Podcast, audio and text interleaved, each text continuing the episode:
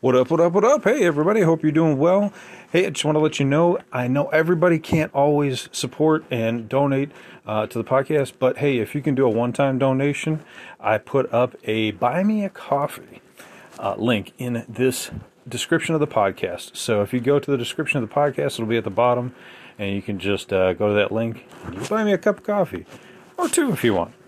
And uh, that would just help support the show, and uh, I can I can wake up a little bit more and bring you more info. So thanks for listening to the podcast.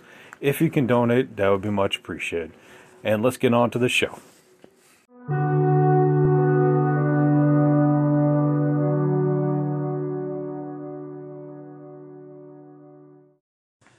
What up, what up, what up? Welcome back to Lockdown Universe, home of the bizarre, peculiar, and unheard of stories of UFO, legend, and paranormal lore. Welcome back, welcome back. Happy to be back. Hopefully, you guys are doing excellent and taking care of yourselves. So, today we're going to talk about Coyote Canyon, which is a uh, interesting event that happened back around 1980, and it involved aliens stealing nuclear uh, equipment as well as substances to create nuclear weapons. Now, you might say, What the hell are you talking about, Lockdown Universe? I've never heard of this in my life. Well, I hadn't either until Richard Doty came out with it. So I want to talk about it, and you guys all know I talk about Richard Doty all the time. He's a Air Force officer, special investigations officer, and what he does is he investigates alien uh, encounters, and he talks to the people that were engaged with him. And he's pretty damn good at what he does and he's pretty damn good at explaining these stories. So, what happened? Who's involved? Let's get into it. So, he starts off the story uh, by discussing what Coyote Canyon is, and it's basically 3.5 miles off of uh, Kirtland Air Force Base, and it's an area of the base that has nuclear weapons. It has nuclear substances used to make the warheads explosive and sometimes they keep them in separate bunkers. So that's exactly what this event is about. So, of course, around this area, they're going to have security guards. They're going to have all ex military and military guards all over this place. Now, what's really interesting about Kirtland Air Force Base is it shares area with Los Alamos as well as Sandia Labs down in New Mexico. So, and it's a very big base.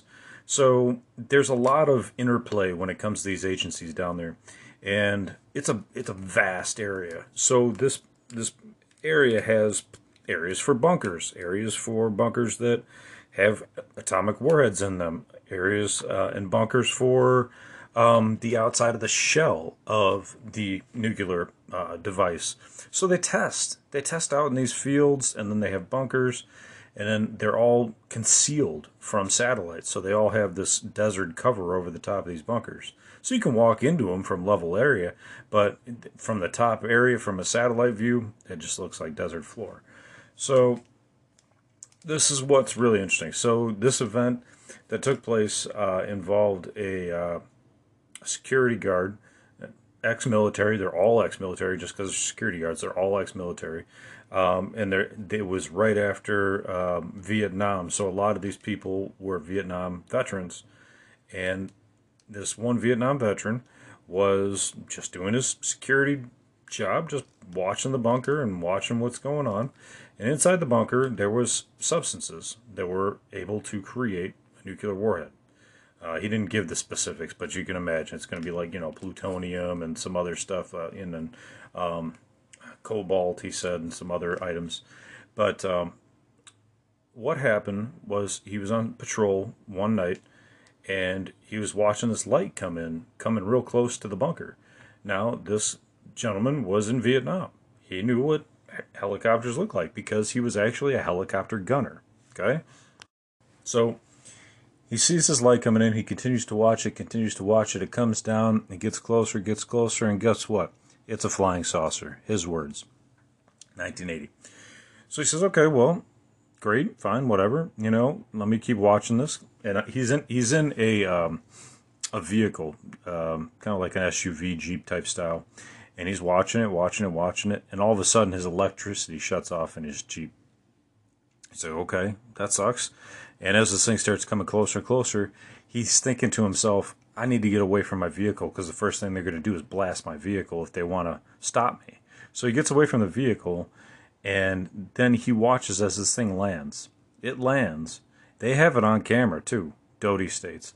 Um, not the entire event, but you can see it come in, and it's a fixed angle camera, and you can see it come in. You can't see it land, and you can't see what happens afterwards, unfortunately. Um, but poor security force guy got the brunt end of it. So he sees this thing land, and he sees these two creatures float out of the bottom as this thing just opens like an egg at the bottom, right? And he sees these little two characters just floating down. Well, they're not your typical grays that you can see from the outside. These guys have helmets on, and they have kind of like a spacesuit on. And there's an apparatus that has a hose on it that goes to the back. So at first, the security forces officer was like, "Well, is this like a this is a robot?" You know, the way these things were moving was kind of robotic. But then Doty states after he interviewed him, he said, "Well, you know, if it was a robot, why would it need a breathing apparatus attached to the helmet? Why would it need a helmet at all? Right?" So the theory is that these things were biological and did need breathing apparatus. So not knowing what these things were, you know, he was going to get his, his gun and get ready. Uh, he had a shotgun and he had a sidearm. He went to get his shotgun. He went to chamber a round. He went to aim it at these creatures and they froze him. They didn't even have to use anything. They didn't aim, an, aim a weapon at him. They didn't shoot a laser at him or do anything. He stated he felt like a thousand pounds had been put on him. He couldn't move a muscle. He knew he was in trouble, and he knew that he was supposed to safeguard this nuclear technology. And what happened? These things, one of them hovered right over to the opening, or well, the doors of the bunker. They opened them with a flash. Now, this is one of the really interesting things about this particular story is they opened it with a flash.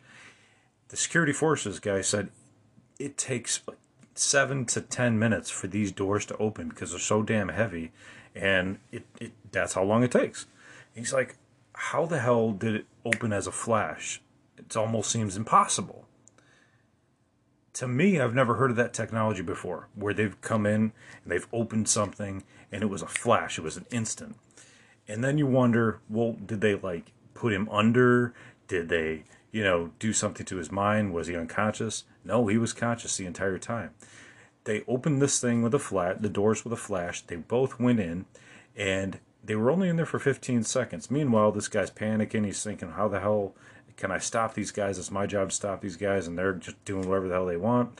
They're in there for about 15 seconds. They get out, they they flash the door shut again, and they get up into their aircraft and they leave. And after they get in the aircraft and they hover above the base for for a while, they're hovering now. At this point, the electricity starts to come on in his car. He can move again and immediately his superiors are trying to radio him and see what's going on. He hasn't, you know, done his checks in a while. You know what's going on, and he he gets on the radio and he's like, "I need help out here. I got a big problem," and so they send out units. They send out their SWAT, their version of SWAT team, which is a six man team that they send out um, as an emergent uh, rescue, you know, operational unit, and then they send out security for that particular base and then they send out um, Los Alamos uh, security guards as well. So there's all these security coming out, all these security forces. But by the time they get out there, the UFO's gone, and this guy's freaking out because he's like, "How the hell do I explain this?" Uh, these guys penetrated what I was supposed to keep protected. He's like, "Holy shit, I'm gonna get fired."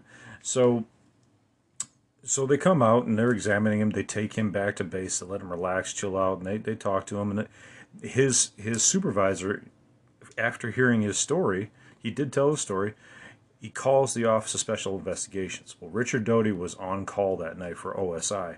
Gets a call about four o'clock in the morning. Goes down there, talks to talks to this guy, and this guy tells him the exact same story I just said.